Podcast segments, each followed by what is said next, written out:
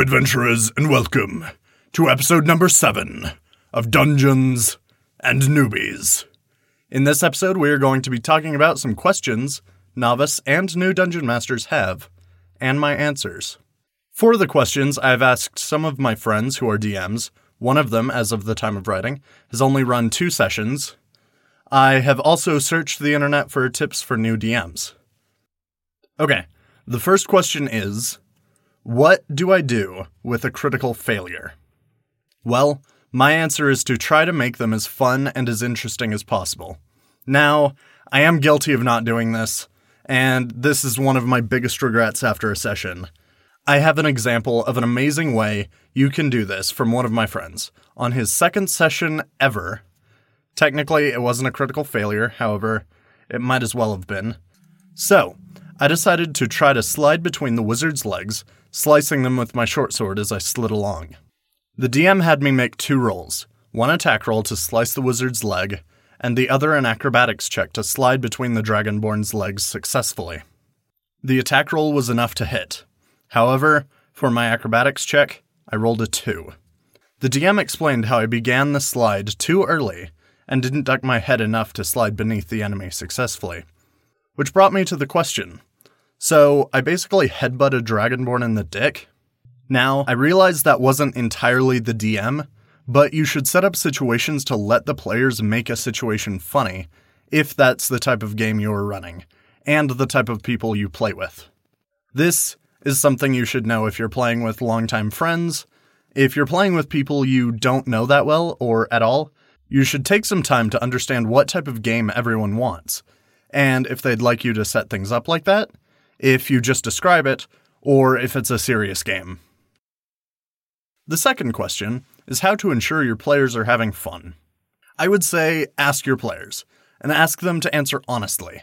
Say something after the session like, okay, did everyone have fun tonight? Ask, what was your favorite part of tonight? And be sure to say, if you guys aren't having fun, let me know, because it's my job to make sure you guys are enjoying your time. So let me know if you guys didn't like it and if you're not having fun. Because ensuring the players are having fun is your job as the dungeon master, that can be terrifying.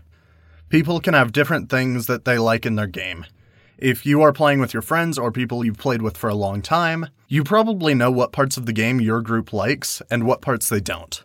If you're playing with a new group, or even an old group, ask before you start playing what kind of game they would like to see and experience. Of course, sometimes it's impossible to avoid people not having fun.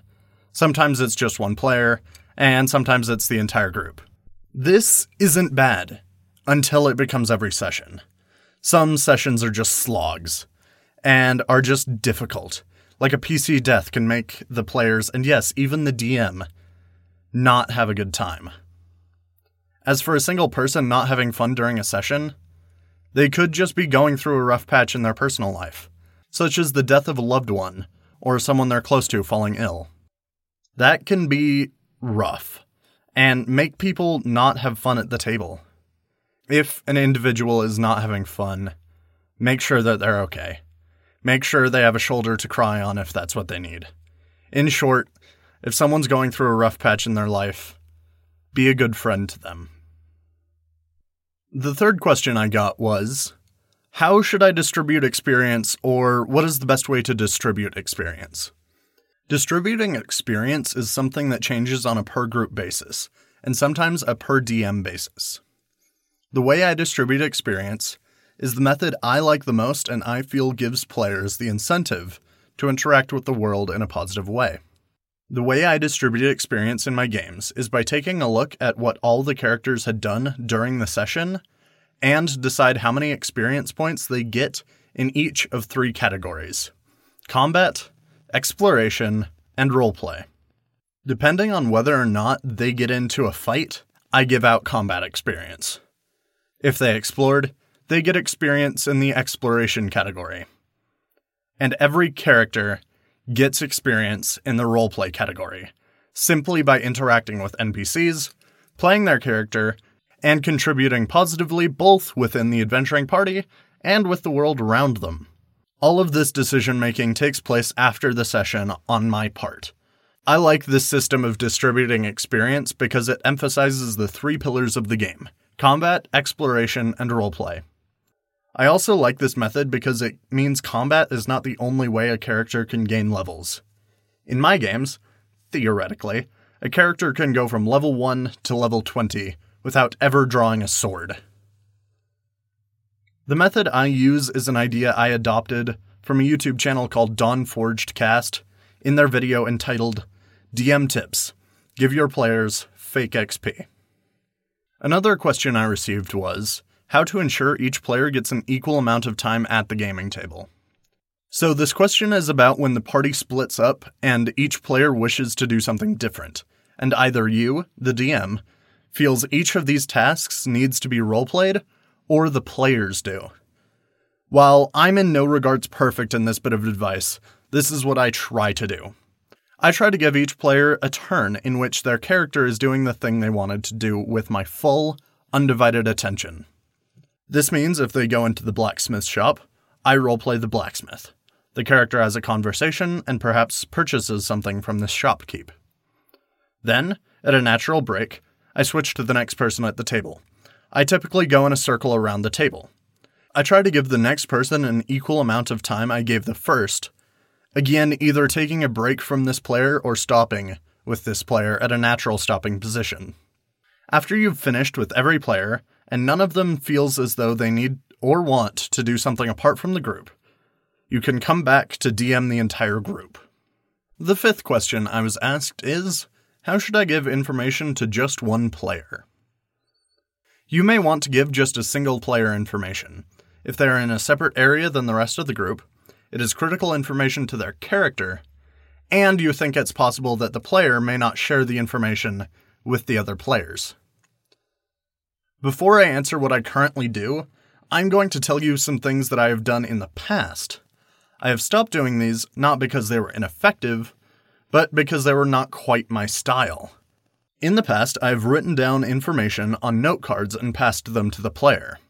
I have also texted the player the information. Currently, I take the player into the hallway out of earshot of the other players, and let them ask questions and interact with this information however they please. I do this now because if the secret information is a conversation, it gives them a chance to roleplay with the NPCs involved. Or, if the information is an object, they may have questions about the object, and I can be right there to answer their questions without worry of the other players catching on. The sixth question I have is how do I know how much to improvise, both in a pre written campaign and in a homebrew setting? I would say as much as you feel comfortable with. If you're comfortable with having the characters following this random PC on a two month journey, then let your players do so. If you would rather them follow the main quest line, then steer them towards that storyline. This applies both to pre written campaigns and homebrew ones. You should improvise as much as you're comfortable with. If you believe in letting players do anything and everything that comes to their minds, be prepared to improvise a lot. If you're more of a railroader, then railroad. Simply make sure that your players know what type of a dungeon master you are. If you have never DM'd before, think of the type of game you enjoy. That is most likely the type of game you will run.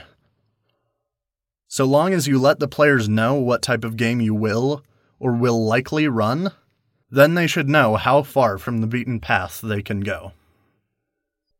Thank you all so much for listening. If you enjoyed, leave us a review.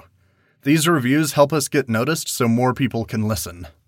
If you really enjoyed, you can become a patron at patreon.com slash dungeonsnewbies. You can listen to us on iTunes, SoundCloud, our website, dungeonsandnewbies.com, our new YouTube channel, and our Patreon. And until next time, adventurers.